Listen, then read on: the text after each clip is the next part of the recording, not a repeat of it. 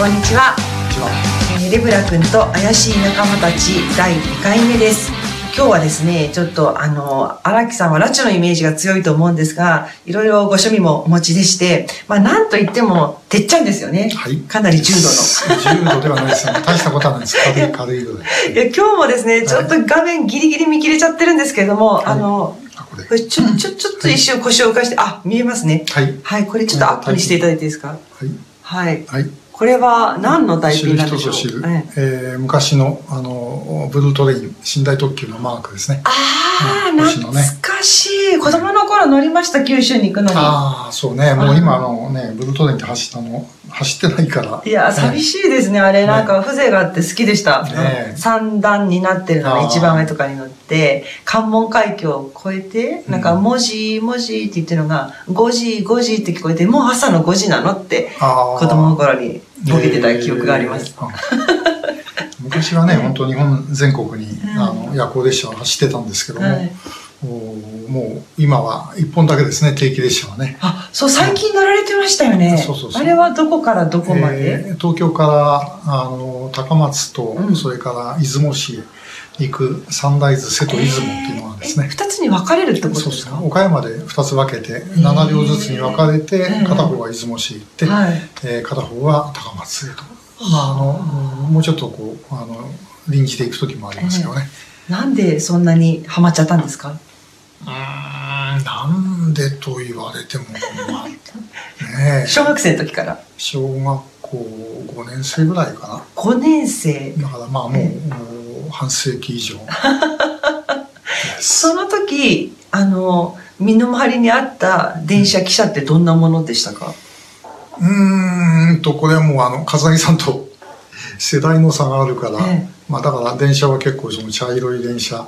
茶色い電車？車わかんないよね。わかんないです。わかんないえー、汽車というのはまあ八高線とかそこら辺はまだ SL がたくさん走ってええましたけど、そうだったんだ。あそうそうそう、うん、あので僕はあの天の尺だから、うん。えー SL はやらなかったんですけれども、へー。ねまあみんな取りに行ってましたね、うん。あの実は私の実家と荒木さんのお家ってまあまあ近くて、え西武遊園地、はいはい。で当時ユネスコ村っていうところとの間でちっちゃな SL が私の子供の頃も走ってました、はいはい、はい、あそこに走らせたのは、あの新潟県の久引鉄道にいた車とか、はあえー岡山の伊笠鉄道にいた客車とか。えで最後は台湾の,、えー。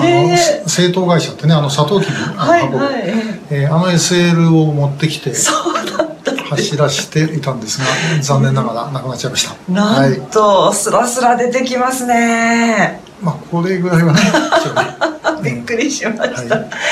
あの荒木さんのメルアドも何なんだろうこのわけのわからないアルファベットの羅列はって最初思ってたらはい関係してるんですよね。そうですね。あの、雲波551というのは、まあ、アドレスの方なんですけども、うんまあ、雲波は、えー電車の雲波で、551っていうのは、あの、電車の雲って言われてもわかんないです。えー、空というのは運転台がついた車。え、そういう意味なんですか？そうえー、もはモーターがついてる車。えー、波は普通車。えーはい。えーという、その、で、551っていうのは、まあ、昔西武線走ってたあ車ですね。あ知らなかった知らないですよ普通。これ普通の人の常識かなと思って、そうだね。えーいやいやいやいやいや、普通の人は知らないです。ですはいで、でも言われてみてから、こう電車乗るときに、車内見渡してると、カタカナで、車内に雲はって書いてあるところありますよね。あ、そうそうそう。ええあの、はい社あの、まあ、会社によって違いますけどね。はいええ JR は書いてあるね。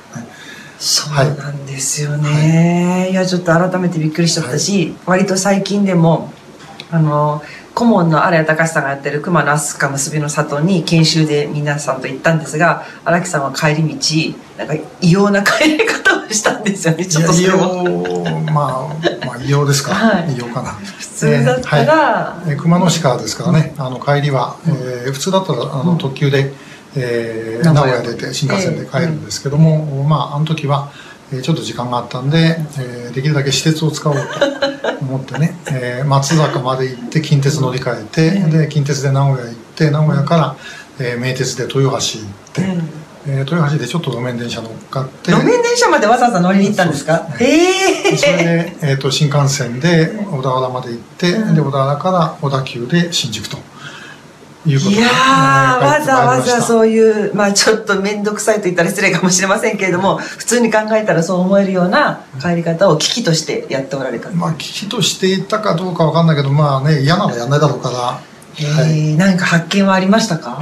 うーん発見、うん。えーっと名鉄に快速特急というのが走っていて、は。えーこれはあの全く知りませんでした。大変だいぶ自分も衰えたなという感じがね、えーします、えー、まあ、すごい最近笠木さんもちょっとねて徹子さんの毛がそうなんですよ。私ね、あの、ローカルな1両とか2両で走ってる、あの、電車は大好きで、なんか、風情がありますよね。ね。まあ、大体そういうとこ、駅も無人だったりとか、まあ、地元のそれこそ学校帰りの学生さんとかが乗ってきたりとかはするんですけど、うん。基本的に車窓からの景色もいいし、だから、まあ、だからってわけじゃないんですけど、私も一つの場所に行くのに、しあの、飛行機がいいですか電車がいいですかって聞かれたら、迷わず電車って言いますね。ありがたいですね、なんかこう、移動していく感があるじゃないですか。うん。瞬間移動じゃなくて。ね。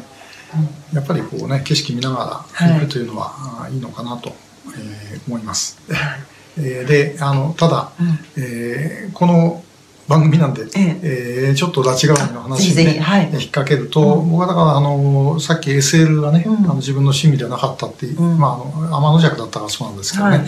えーみんなやってることやりたくなかったんでそれこそその一両で走ってるような、うんうん。あの地方のローカル施設がね、う。ん自分の、おまあ、やる一番こうメインのストライクゾーンなんですね。でそれでもうまあ全国ずっと回ったんですけども、回ったところ特に海岸線のところってね自分の回ったところどこ行っても結構後から見ると工作員の上陸ポイントとかあったでここで拉致をされてるとかね、うん。あの一番あのよく覚えてるのは、えー増本さんと市川さんの拉致をされたあの吹上浜はいっていうところがありますけど、あそこ昔はあの鹿児島交通っていうね鉄道が走っていて、でそこ1回だけ僕はあの行ったことがあるんですけどね、あそこでこう見てて途中で薩摩湖っていうところであのパッとこう風景が開けてね、はい。あのあんまり海が見えない鉄道なんだけども、海が見えるとかってその近くでやられてうん。るということを後で気がついて、うん。えーまああの一つには自分で、